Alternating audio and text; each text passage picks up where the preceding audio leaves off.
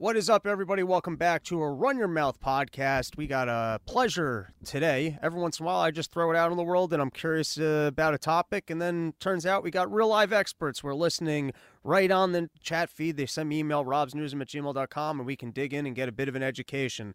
Today's episode is brought to you by YoKratom.com, home of the $60 kilo.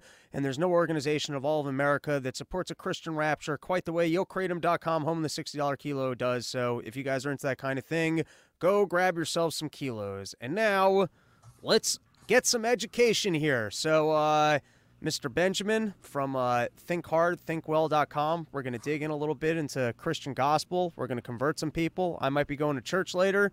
Why don't you let people know a little bit about uh, your professional background? Hey, Rob. Thanks for having me on. Yeah, I am a professor. I've served as a professor of biblical studies. I've taught at universities and seminaries in Europe and in Asia, and then a couple adjuncting gigs here in the US. Uh, my family and I were Christian missionaries uh, overseas yeah. for a little while. Um, so yeah, you're going to get the full on, you know, inside scoop on all this stuff. Um, and I was, um, I, have published articles uh, on and books on the Hebrew Bible, uh, the old what Christians call the Old Testament. That's mainly my specialty. Uh, my my dad is is Jewish and was raised in Brooklyn, not in a particularly religious household, and then I was uh, raised in what we would call an evangelical household, uh, with the kind of perspective that was very supportive of Israel and what was going on in Israel. And uh, even though, as you'll see as we get get kind of you know deeper into the weeds here, I no longer hold that a specific theological perspective that makes me want to support Israel politically.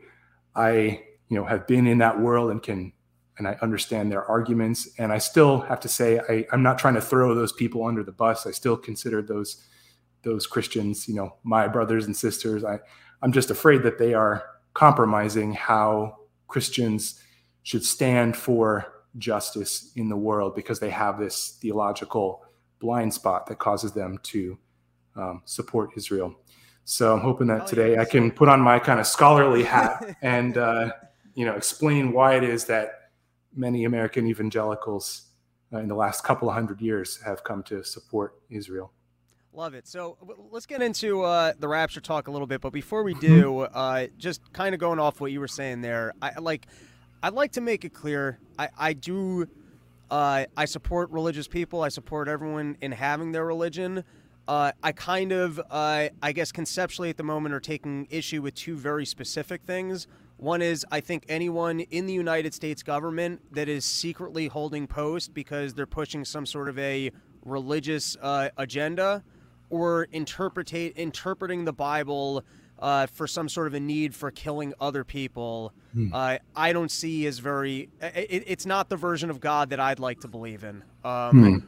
And so I like I, I just want to make it clear because I you know I am a comedian. I do make jokes, and I definitely will poke fun uh, a little bit as we go here, um, just in terms of digesting information I don't know, gospels I don't know. Um, but I just kind of wanted to throw that out there, and I, I, I assume you probably even have a similar stance. Absolutely. Yeah. I mean, I am not interested in seeing uh, the Bible, the, the Hebrew Bible or the New Testament used to promote violence. And uh, maybe maybe we should actually start there first, because I think there's some really important points that are relevant for how evangelicals have misunderstood the way that they should think about the Old Testament and the way it relates to the land and the people uh, and, and, and the Jewish people. Is that all right if we go there? Yeah, well, I'd love to throw out. Yeah. Let's throw them under the bus first before we give them the graciousness of just, hey, it's a small misinterpretation. Let's go with what is this whole rapture storyline? What is uh, of these core evangelicals that seem to believe in, from what I can understand, Jews building a third temple and Jesus coming back? Uh, but I'll hand it to you because I don't actually know the storyline. I've read a couple articles and it just seems a little out there for me. Uh, so I'll hand it back to you. Why don't you at least lay, let's give them the uh, the I, I don't know the platform's yours to tell us what they believe. Like, what is the actual core belief there? Yeah, yeah. So the the essence of it is that when Jesus came and lived on earth at his first coming, he instituted, he essentially interrupted, though, he interrupted God's plan that involves establishing himself, uh, his kingdom on earth through the Jewish people. And he temporarily suspended his plan of working with the Jewish people so that then he could have a, a different people that is made up of people from all different ethnic backgrounds, which we would call the church. But in this line of thinking, there is a, going to be a time toward the end of time. This is and this is how the world is going to reach its its, its conclusion and go on into eternity. Um, there is going to be a time when God will resume working with the Jewish people again as His people, and so in order for that to happen, the Jews need to eventually migrate back to this uh, this land that would have been historically Israel, which is actually broader than just the territory that Israel contains today. Um, so that's part of why there's a desire to keep expanding that territory. Um, but then at that time, at some point, when in either all of the Jews or enough of the Jews have returned to the land, and in some versions of this, enough of them have converted to believing in Jesus, that means that then the, the, everyone who believes in Jesus will be taken away. This is the term for this is the rapture. Maybe you've seen the Left Behind uh, series or all of that, um, those those movies, the, the, books that were very popular. People will disappear, planes will be crashing, um, empty clothes, you know, suits of clothes just in chairs and stuff. Because um, I guess we show up in in heaven uh, naked, but that's not the end of the end of the story. At that point, then the world gets really bad for seven years, and the Antichrist um, rebuilds the temple for the Jews in Jerusalem, or actually sacrifices, leads the Jews in a sense, um, and then he betrays the Jews, um, the, the, Jewish people, and persecutes them. Um, and this is a really awful time called the tribulation. And then at that point, then Jesus comes back again for real, not just halfway to snatch everyone up, but he comes back for real. There's a resurrection, there's a battle, and good is good is victorious, evil is defeated. Christ reigns on earth over a Jewish kingdom for 10 for a thousand years. And then there's another battle, and that is the actual final battle where there's a final judgment. And then if you are on Jesus' side, you are you're raised to eternal life. And if you are not on Jesus' side, then you uh, suffer uh, eternal punishment. All right, so, so let's that's let's the story. Just, let's just break this down a little bit because um, there's a lot of specifics here, and I feel like if uh, this was God's plan, uh, I guess He really gave us the whole playbook and really desires some very specific outcomes uh, to, I guess, have everyone, you know, find Jesus in their heart. But let's just start with the first idea that you stated, which was that God was intending on having a relationship with the Jewish people that was interrupted by Jesus, right? Mm-hmm. That, that was kind of the first statement. So I, I got to ask that just the how question of how does the Son of God get sent to earth to interrupt the process that God wanted? Sorry, maybe I should have clarified though that yeah. Jesus Jesus came to offer the Jews the kingdom that God had promised to them but because they rejected him, mo- most of them, not, not all of them, right. obviously, all of the initial apostles and believers in Jesus were Jews, but as a whole, the Jewish people did not recognize Jesus as the Messiah. Right. Therefore, that kingdom was postponed. So okay. it wasn't. So it was an offer, but not. Right. Um, so let me ask you a take, question. They, they, didn't take him up on it. On that one, and uh, you know, I'm I'm outside of uh, my uh, my Bible classes. But it would seem to me if I'm living in Jerusalem, this is time of the this is towards the end of the second temple before the Romans kind of took over, right? Is that kind of the right the the, the, the time was, period? It was yeah, the Romans were in charge, but they hadn't destroyed the temple. They'd kind of reached this this uneasy right. truce with the where the, they they reached an accommodation for the right. Jewish. And I people. guess that was before like the siege of Jerusalem. Yes. Which took place later. Okay, fine. Mm-hmm. Um, so during this time period, you know, you got. Well, I, I, guess this is kind of the almost the glory days for uh, for rabbinic Judaism. I, I believe they might have even had like the uh, the high court system at that time. Um, I'm more familiar with kind of the r- religious scholars uh, post the temple destruction when they started to kind of co- codify the oral law. But you've got Judaism, you know, at the end of its heyday. You got your you got your second temples cooking. You've got your religious scholars in Judaism. It's quite a 180 for some guy to come along and go, "Hey, listen, I'm actually the Messiah here, and we're not keeping all these laws, but instead you're going to put me in charge, and then we're really going to have a relationship with God." Hmm. It just like uh, it would seem to me like uh, God would need a little bit more of a like even if you look at the Moses story, he at least gives them the party tricks of, hey, show up with the snake. We're going to have the plagues. We're going to have all these things to kind of show that you're the leader. Um, what was like kind of the, I mean, this is God we're talking about here. God, God would kind of think things through, have some pretty good plans. So I guess if it's a test of the Jewish people to see whether or not they're going to accept Jesus, right? I guess that would, that was the test.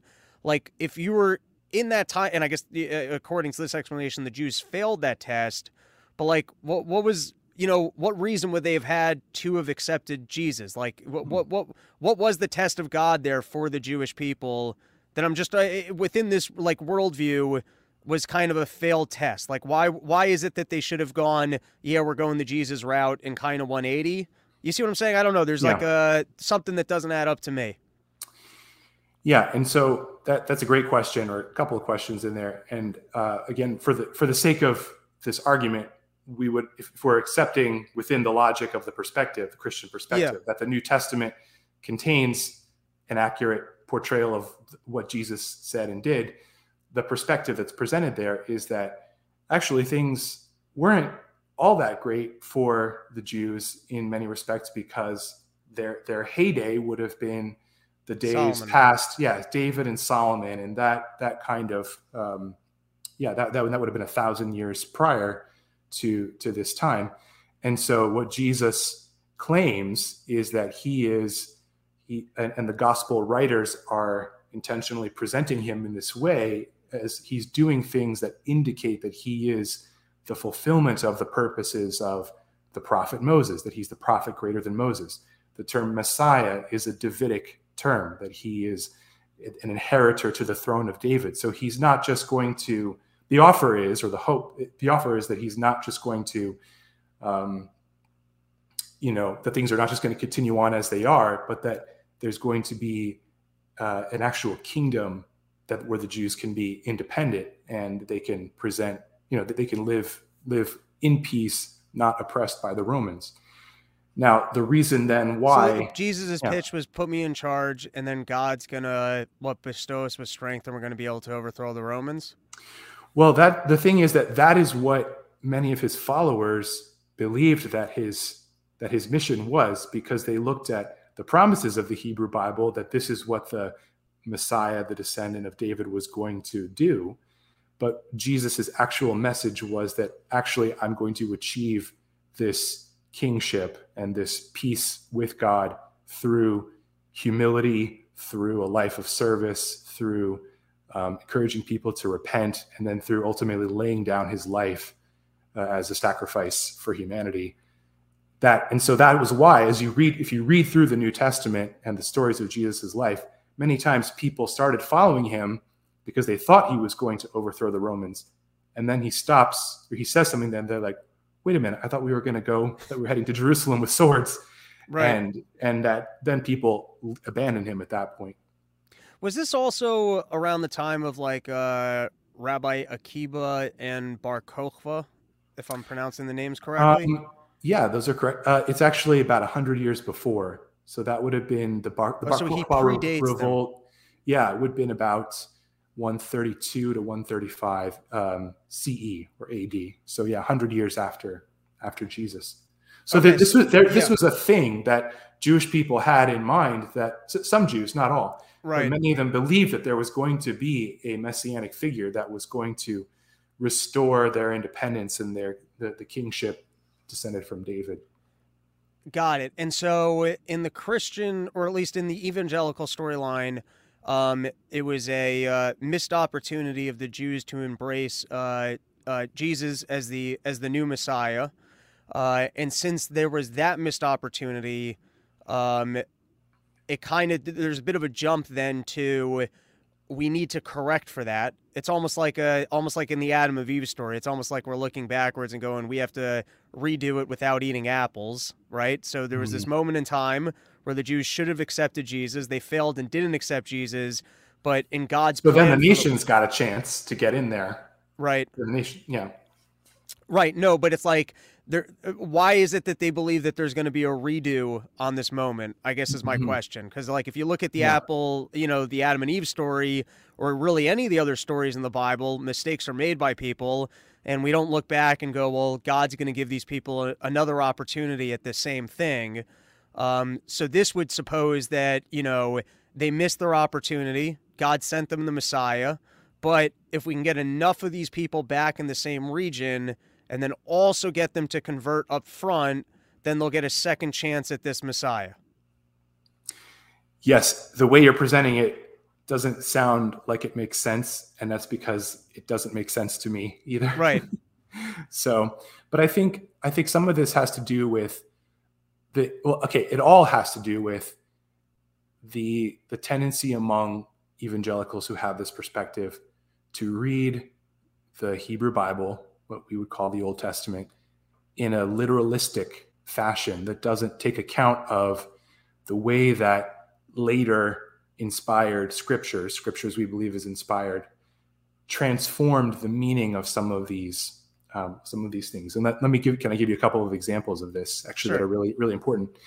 So um, as you've rightly identified in one of your earlier podcasts, one of the most important storylines in the Bible is how the Israelites were saved from captivity in Egypt and then were supposed to dispossess the land of Canaan from the indigenous peoples there uh, by violence.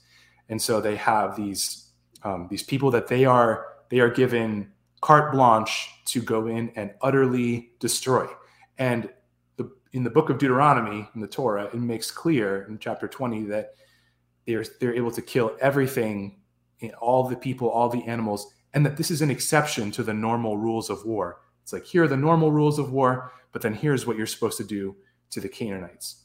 Um, and the motivation that's given in that text is that they are not supposed to intermarry with and adopt the religious practices of these of, of the Canaanites.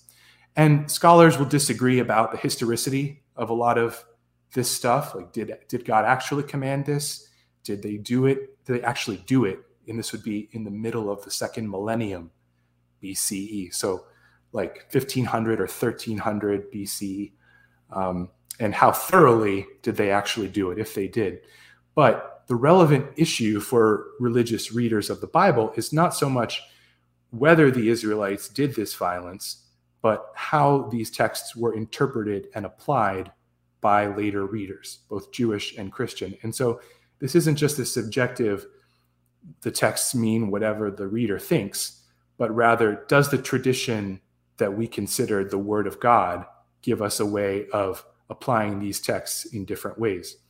And so for Jews, there's one example is really, um, really relevant. A, a thousand years later, after the long after the heyday of David and Solomon, the land is conquered by the Babylonians. Many Jews are deported under the Persians. Many of them are allowed to return in the sixth century. Um, they're recolonizing this land uh, with the permission of the Persian emperor.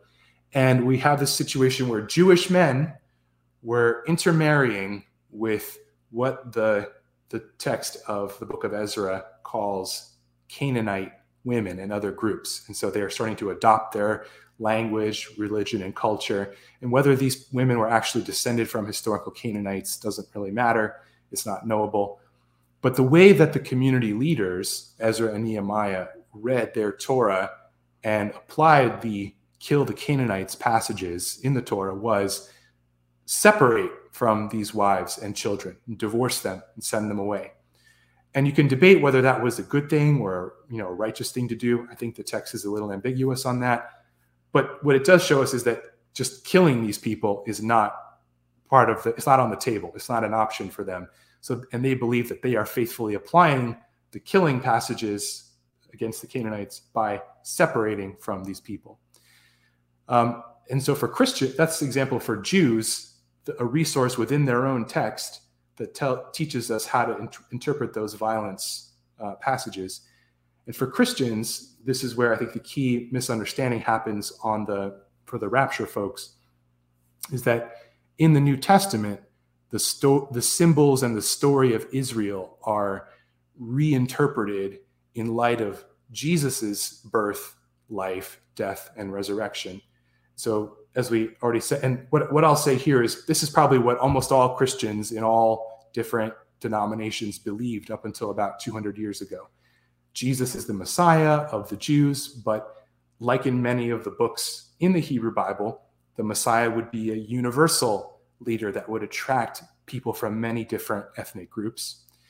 Um, second point is that the Exodus from Egypt is a foreshadowing of the freedom from sin that all people, Jews and Gentiles, can receive by believing in Jesus. And this is why Jesus, you know, the night on which he was betrayed and and then he went to his death the next day was a Passover night, and he's celebrating a Passover Seder with his with his followers because of that symbolism. Um, the the wilderness wanderings of the Israelites and then the the conquest of the land is these are reconstrued in the Christian story as not being about finding a homeland to violently take over by conquest, but but about spiritual striving dare, dare we say, a, a jihad, but a spiritual striving in the Christian life until we reach the, the promised land, which is eternal life. Um, and that's in the, the, the, the, letter in the New Testament that we call the letter to the Hebrews, uh, chapter 4. And then this is the real important part, and then I'll, I'll let you, you know, stop and ask questions. But the land that is promised to Abraham's descendants in the Hebrew Bible is reinterpreted in two ways. The descendants that are going to be the physical descendants are actually reinterpreted as Jesus himself, the, the true descendant of Abraham, and then all those who believe in him, regardless of, of ethnicity. And so this is why Christianity is a, we might call a universal religion. Anyone can join. It's not an ethno-cultural religion. Um, like, like Judaism. I mean, you can convert to Judaism, but it, you have to go through a, a process to get in. Um, whereas with Christianity and Islam, all you have to do is say a confession and you're and you're in. Um, and then the land, the promise to Abraham, is reinterpreted. It's expanded to include the whole world and not just a strip of land in the Middle East. Um, and so Jesus actually, by what he came to achieve, is not just giving a small strip of land to a small ethnic group, but inheriting the whole earth for uh, all of those who who put their trust in him. And so I think that this is this is a fair summary of what most Jews, at least the, the other perspective about violence and how it's really more about separation, and then what most Christians believed about about the the land and the promises until about 200 years ago when some interesting things interesting interpretations were floated. All right, so let me kind of recap here. Yeah, sorry, bit. that was a long rambling. There. No, no, it's all good. So, uh, before let's before we get into the evangelicals and their reinterpretations, I have no knowledge of the New Testament. I honestly don't even know that much of what the Christian gospel or storyline is. It's just not part of my education. But essentially, um, Jesus comes along and he goes, "Hey, I'm the new Messiah, uh, and I am going to lead um, the the Jewish people. were going to get rid of the Romans, but also at the same time, the Jesus is a uh, is a reinterpretation of large parts of the Bible, which include, uh, I guess, there's not even a need to be in Jerusalem, uh, because it's more of just a uh, actually there's no reason for conquest or going anywhere because we're only describing spiritual journeys. Mm-hmm. Yeah, I would just say that Jesus didn't claim that he was going to yeah. overthrow the Romans, but that's what people interpreted his messianic message as because right. they were reading their their scriptures. Now, isn't there, so it was a little bit unexpected. Right. Isn't there something a little bit I'm trying not to knock it here, but I, I, I will just ask the question the way it's coming to me in my head. It seems a little silly to me to be standing in Jerusalem, an area that's conquered by Jews, and going, hey, the people that were here that came to conquer this territory got this wrong. And when we left Egypt and we were wandering the desert and then we were brought here, we actually could have just gone anywhere because this was about a spiritual journey. Doesn't mm. that hmm. just not line up with the Bible? I mean, if you're going to accept the Old Testament as accurate, you mm-hmm. have the Old Testament story. We're taken out of Egypt by God and we're brought to Jerusalem. So then the whole being brought to Jerusalem thing and then onwards, they just what they everyone just had gotten that wrong until Jesus came around. Well, I would say, and again, I, I think it's this is, you know, I'm a Hebrew Bible scholar, but I'm also a Christian, so do with that what you will. But I think that the Hebrew Bible itself contains within it both both the Torah and the prophets and the writings contains within it these seeds of it's not just about Jerusalem. It's not just about this. Land. I understand going, hey, it's not just about, but that uh, to say it's not just about like sure i mean even within religious judaism you'll have people saying that you know like there uh, after the second temple the whole thing kind of got recreated into more of a study of talmudic law it moves away from sacrifices like mm-hmm. i mean there were core uh, activities of the Jewish culture and religion, which would revolve around a temple and sacrifices that doesn't exist anymore. And no mm-hmm. one said, hey, we're done with Judaism. It pivoted. Mm-hmm. But that's a lot different to me than uh, reinterpreting is also I, I don't understand how you separate that from rejecting all the earlier activities like because you're not just going you're not saying hey i'm here and we're going to be starting a new journey that's something that, that that's a different claim well i think jesus as presented in the gospels is not saying this is a new journey he's saying this is what the old journey was leading but it wasn't wait well it, it wasn't I, I mean, I guess mm. you could say. I, I mean, to say that when they were coming to Israel, yeah, I, I that's that's already a different claim. So it's you not passages so like like like Isaiah two, where it says yeah. that the the Torah, you know, that the the nations will stream to Jerusalem and say, "Let's go to worship the God of Israel," and um, let's you know Hashem will judge us and teach us His ways, and the law, the Torah, will go forth from Zion. So it's like it's envisioning that Israel would not just be this this people that keeps to themselves, but actually then the goodness of of the Lord's law would then spread out to all nations. So there is a universal vision, I think, in the Hebrew Bible. Well, I would, uh, from what I remember, the universal vision of the Hebrew Bible was that um, firstly, anyone can convert to Judaism. I think, if sure. anything, there's a lot of laws. And so the screening process is more of a hey, are you sure you want to do this? Like, you don't have mm-hmm. to do this. You're going to have to keep a lot of stuff. Are you sure you want to do this? It's kind of a burden. Uh, and then, even in the Jewish faith, if you convert, you're not allowed to ask someone about their past. Like it's a, it's actually it's a mm-hmm. law in the Bible uh, that once someone converts, they're Jewish. You're not you're not supposed to be like, hey, where'd you mm-hmm. come from? Why'd you end up here? They're they're they're part of the crew at that point. No questions asked. Mm-hmm. Um, I think the idea of Judaism for the other religions, and uh, maybe this is a too charitable of an interpretation, uh, but it's that everyone else is supposed to uh, it, the other nations are supposed to keep the seven laws of the sons of Noah um, which I think is a slightly abridged version of basically the Ten Commandments that I would assume. I don't remember, but I would just assume it doesn't include maybe keeping Sabbath and maybe I, I don't know. I don't I don't quite remember, but I think it's like just those man to man laws of don't kill people, don't steal. Yeah, it, it's it's it's natural natural law is kind of yeah. what.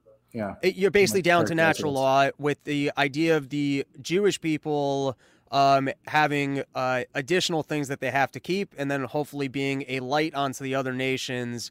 Of I guess here's the uh, uh, here's the reasons for I, I, don't even know from there of keeping your natural law, but just you're not you're not really required um, to do more. Um, so I don't know that like that necessarily like that interpretation would be a rejection of the idea of like what you just put forward from I think it was Ezekiel. I don't I don't actually don't know the yeah, I actually don't know the later books of. Uh, uh, oddly enough, we studied the first five, and then we jumped to Talmud, and I didn't I didn't delve all that into uh, all those later prophets.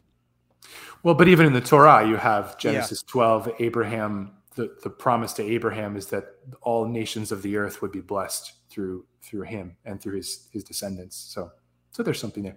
No, I think that's a fair it's a fair point. In a sense, what we're I mean, what now what we're arguing is um, we're we're we're arguing well, about the, the religious right. difference between religious Jews and religious right. Christians. So I'll tell you what, because where does the where does the Old Testament or the Hebrew right. Bible direct us? So I'll pivot because I actually have no interest in. Uh, uh, I, I don't want to. I don't want to nitpick at at Christianity at large. Um, because mm-hmm. one, I'm not that informed on it, and two, I I uh, I prefer to just take a pro-religious uh, stance and whatever whatever way you find faith or want to do it that doesn't include uh, killing other people or hijacking our government uh, to send resources to particular teams. Like I just I don't take issue with. So um, so why don't we why don't we pivot back to uh, specifically this evangelical uh, I guess change that you say took place 200 years ago, where I guess they're going to back to a more literal uh, outlook at the Bible, which then in tandem comes with a very specific recipe. Which I, I'm gonna I'm gonna ask you this question: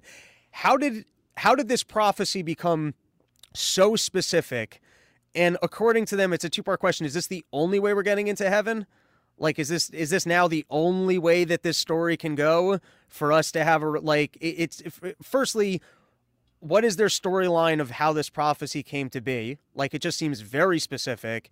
And two yeah. is in their head, is this the only recipe for success? Yeah. Um, so yeah, the second question uh, is shorter, so I can answer that more more precisely. Is that yes, this is this would be considered the only way. Now, I think for those who have the more complicated this more complicated, very detailed view, and for religious Christians who who don't take this same view, though like like myself, we can still be, in a sense, exclusivistic, meaning that we believe that Jesus is that that everybody, Jews and Gentiles, needs to believe in Jesus. That doesn't mean that we have to say that all of these specific end times things are part of the part of the plan. But the first question, how did this come to be? Well, um, in in the 19 the 18 you know go back to the 1820s and 30s um, you have this movement that begins in england called the plymouth brethren um, founded by a, a, fellow named john nelson darby. And this is a new interpretation new set of interpretations based on a very literalistic reading of the old testament. So he was frustrated with a lot of he was a anglican cleric who was frustrated with with the um, not seriousness or, or liberalism, theological liberalism of the Church of England. And so he was looking for groups of people who would read the Bible with him very closely, and they were reading in a very literalistic fashion. Um, and so they came to believe that the promises for ethnic Israel in the Old Testament are still applicable for ethnic Jews and not transformed in this way in, in the New Testament. And so God's plan for humanity is temporarily suspended. As we said, the, the word parenthesis is used while he works with the church, which is all, all ethnic groups, but then will be continued when the Jews return to Israel, rebuild the temple, um, and then convert eventually to believing in Jesus on a large scale. And there's various, you know, and, I'm, and I, so I'm a Hebrew Bible scholar. I've studied the history of religion this is not my particular field, but I lived in it, you know, as a as right. a person, you know, as a as an adherent to it for a while. But I think that part of the reason why this spreads is a few a few stages that lead to this spread. One is that um, there are there is a desire among the lay people to have these Bible reading groups to get get back to the biblical text apart from establishment religious figures like theologians and church hierarchies this gets exported then to America or imported to America, where there's a much more free market in religion. And it's very difficult to have religious authority in the frontier. So if you're a Presbyterian or a Catholic, a, a Presbyterian minister or a Catholic bishop, you can do what you can do, and you're you know maybe supervising a few different churches. You're riding on a circuit in the 1860s to minister at all these churches but then if some guy shows up in your town, one of these towns with throws up a tent and starts preaching, start preaching, revivalism. right. He can just do whatever he wants. evangelical, it, uh, the the U.S. was an open market uh, Yep. for evangelicals. So here's my question now. Let's Oh, say but- you're an evangelical and Well, you believe one, one, this. one more really important Yeah. step that happens here. It does actually go through traditional authorities. In 1909, there's a, a lawyer, not a theologian, named C.I. Scofield, Cyrus Scofield, um, guy with a rather sketchy pre-Christian uh, personal life and no theological training, but he writes notes on the Bible, like study notes on the Bible that contain this perspective. And he had a friend who was at Oxford University Press. And so at, in 1909, his notes were actually published by OUP as the official King James Bible that was published in the United States. And so this is how this particular approach spread very widely to How does American that happen? households. So just some random guy's na- notes gets canonized as if it's like Christian lore. I don't know. He was very he was very entrepreneurial, and I would say, I mean, having read these, um, so funny story is that the university, the Christian university that I that I attended, which no longer holds this perspective, was actually a, a predecessor or a successor university or institution to a Bible institute founded by this guy, C.I. Right. Scofield. So we had to read these notes when I was in in college. We had to read the Bible along with these notes even though most of the professors didn't take them that seriously anymore. But I mean, most of this stuff is pretty common sense, I would say. It's really only a very handful of passages that have this particular perspective. So, so there's not really a lot of red flags if you're just Right. a traditional Christian reader. This this gets in very right. easily. But now so, but it is know, that sort if- of like popular level Right. plus the authority, the authenticity that's get, gets given by the OUP. So let's go. You're you're you're a hardcore evangelical. Let, let's just say that Hmm. there was a committee of hardcore evangelicals, and let's just imagine a universe where literally there was a one world government, and these five people sat on top of the one world government, and they controlled the world, and they could absolutely make decisions. So Mhm. I'm I'm asking, would step one to them be, hey, we got to round up all the Jews and send them to Israel? Step two is we got to figure out how to convert them to Judaism. Step three, we need them to go build a temple. Like what? What? Like I'm just saying, if they could absolutely to a T work out their plan and get us, you know, anyone who accept Jesus into their heart, their ticket to heaven, because they believe that this is, that this is like in their heads, this is what God wants. God wants us to be in heaven, and He gave us a specific recipe on how to do it. And now you've got full control to go exercise and do it. Is that it? Is that is that the recipe here? Step one, force everyone to go there. Step two, force them to convert. Step three, we got to force them to build a temple. And then it just and then it goes on autopilot from there. Like we've done the steps we need to do. Yeah, I mean, the way you put it sounds very. Um, I mean, because you because you've created this one world uh, government that makes this happen, it sounds very uh, coercive. But what what I think, I mean, coercive. yes, you're the- the saving you're, you're, you're saving everyone from internal damnation, and you're bringing about you know you're bringing about God's plan into the world. So who cares? I I, I mean, Right, once right. once we're working with God's will, you can remove your uh, our earthly concerns about force because you've got the Word of God in your hands, and like of course you should use force. You can save people. Well, I wouldn't. I don't think. I don't think most people, even who who believe in Scripture, would would put it in that way because the use of force, the use but of force would It's not would override would override the choices that people made. I mean, you can't Who, force wait, who who in this prophecy said anything about uh, about needing to make choices? Well, and that's the problem is that I think what most people don't understand is that what we have, and uh, many Jewish scholars and Christian scholars have pointed this out, is that it's like a the the relation between religious or Jews and Christian Zionists is kind of a marriage of convenience because Christian Zionists all believe that Jews need to believe in Jesus in order to uh, have a relationship with want, God want, and be I, saved. I, I So it does feel like this, like- just in terms Yeah. of understanding if you're a hardcore evangelical and you had the power to do what I said, is that the recipe?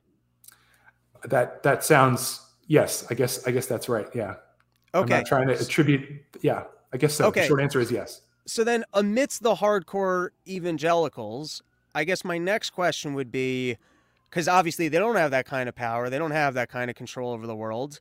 Um, and in my opinion, like you know, working government posts and trying to push anything uh, that's coming, like that seems to me to be, you know, I, am not like I'm not hating on Christianity. I'm more just hating if you've got this interpretation using government resources to push it. But I'm curious to know, like, I, I guess what percentage of uh, like the world or even American Christians like you know, are taking this perspective, mm-hmm. and two of the people in government, because I think you know, if, if if you think you're working, and this is sometimes the problem with uh, religious faith, but if you think you're working with the hand of God, so it's like, yeah, you should lie to your consist- constituents. Of course you should. Like you've got to you've got to try and push forward on this heavenly plan here, which it just changes the rules of the game in terms of kind of morals and ethics when people, um, which I think is the same problem sometimes with uh, terrorism and killing people in the name of God is that you think you've got, you know,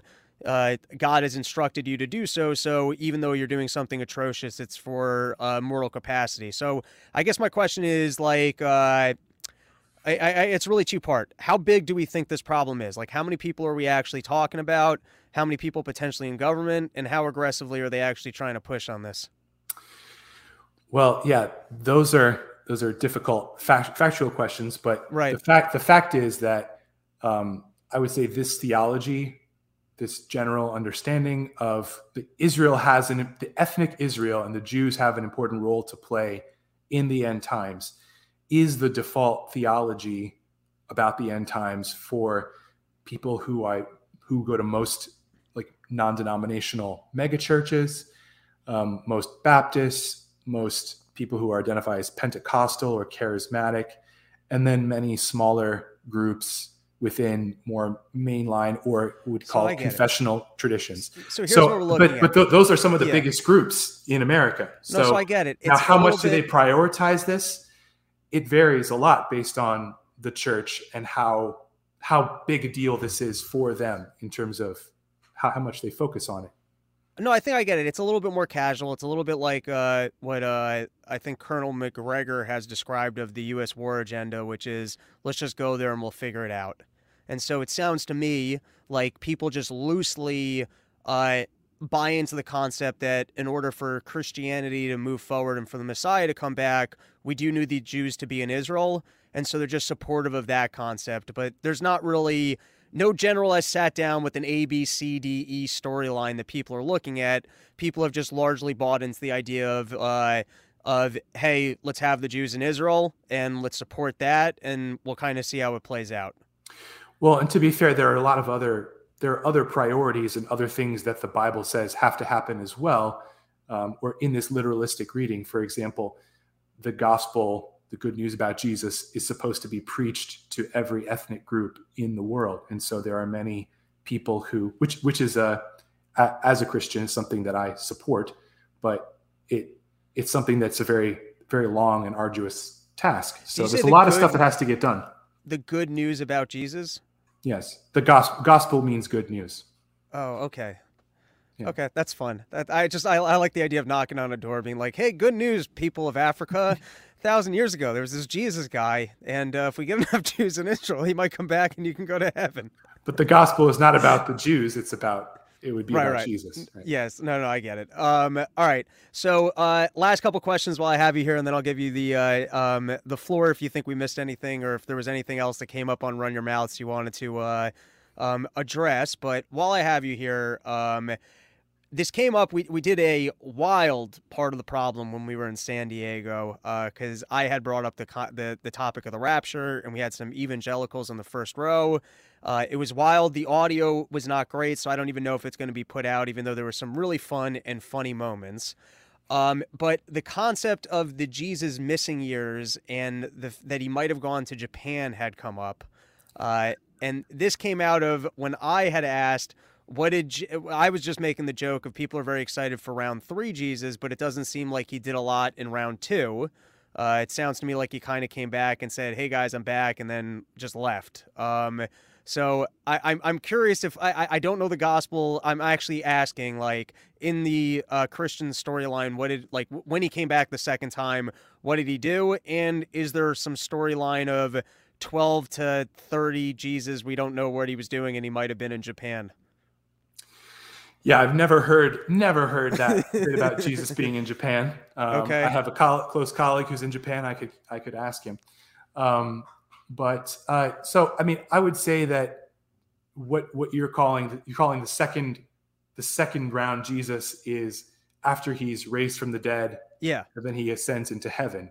right. Um, you know, so 40 days. That's a very short period of time in the story. I would still think of that in terms of first round Jesus. This is just his life, his death, and his resurrection and his ascension. And then the second coming would be second round Jesus. Now, the problem with, again, this rapture theology is that second round Jesus comes back, but then he stops and he goes back up, right? Right. That's what he takes everyone who is his Well, I guess people that's with his, him. that's his party trick. He likes he likes ascending to heaven. Yeah, and this is a, I think, a complete misunderstanding of the, Right. of the text that's there. It's it's the wrong way of looking at it. Um, but um, yeah, I mean, I would say So what Sorry, did uh, in the in the forty days before Jesus ascended to heaven? Mhm.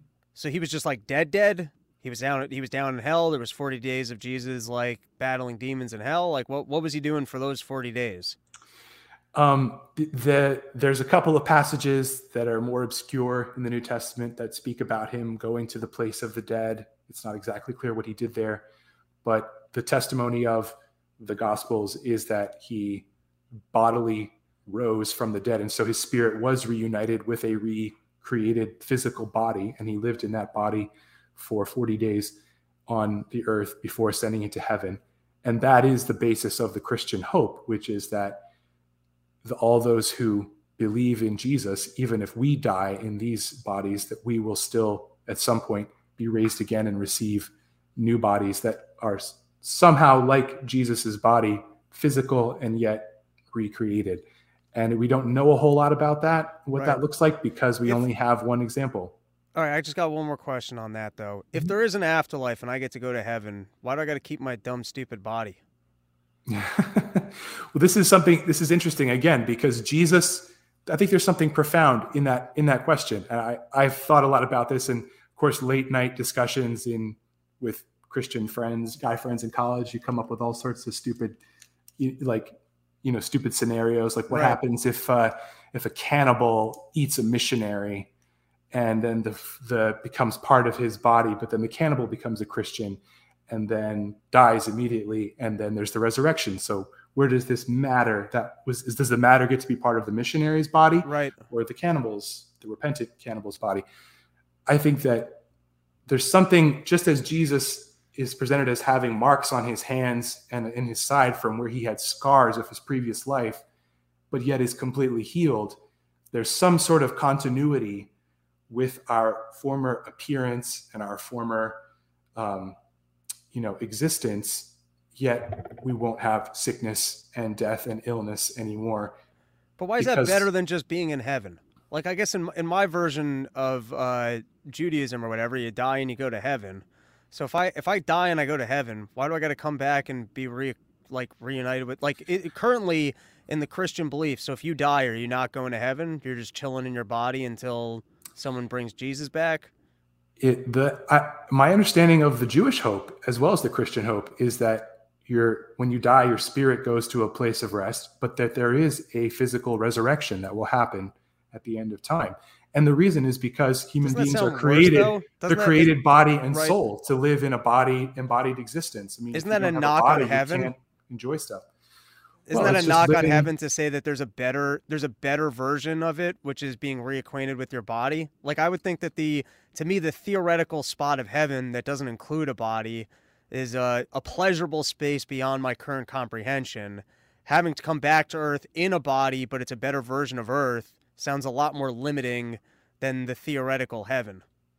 Well, but why not have a the spiritual ecstasy of the communion with God and also physical existence where you can enjoy, you know. But why have and- the physical? I'm just saying because I- that's how if- God created us to be Yeah, both but- soul and body. Right, but then to be of soul, why would I want to be of soul of body if I can have the option to just be soul? I mean, these well, this is getting real, real Yeah. deep and philosophical into Right. you know Platonism and and both both Judaism and Christianity had their challenges, were challenged by Platonism and this view that Right. just being in the spiritual realm is just better. And this is where I think a lot of both Jews and Christians don't understand their own traditions, but Right. the actual hope and the actual natural mode of human existence is to live as body and soul together and that's been screwed up by human sin and you know that leads us to death but that the the hope is for redemption not just of our souls but also of of our bodies in, in the last So the, day the hope is, uh, and are we living to infinity in this new reality? So I'm supposed to, so I get an infinite existence of body and soul. Like that's the that's the ideal. yeah Uh, I don't like this.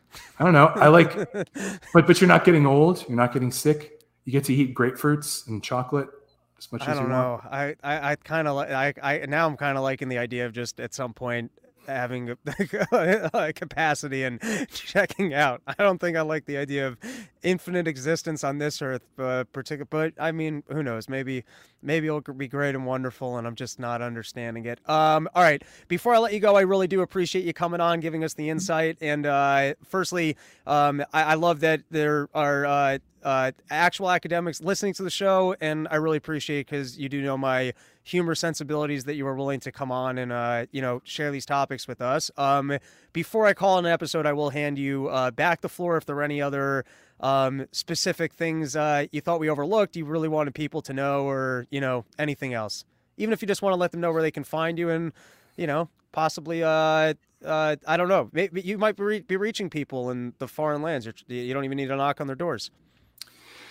Yeah, thanks. Um, yeah, I would say I think the note I want to end on is Yeah. is a is a friendly note to those people who I think are making a big big mistake by supporting by supporting Israel on these religious grounds. I mean, we can understand historically there's a lot of sympathy with Israel because of uh, the Holocaust and because of the prominence of of Jews in American life. Um, it's very very important, and I think that um, it's possible for a Christian to be to take a more pro-Israel stance, but not for these reasons. And so, if if you're doing just this, if you're taking this perspective, then this is this is what that evangelicals will tend to gloss over the unethical things that the Israeli state does because because they would say the end justifies the means. And so,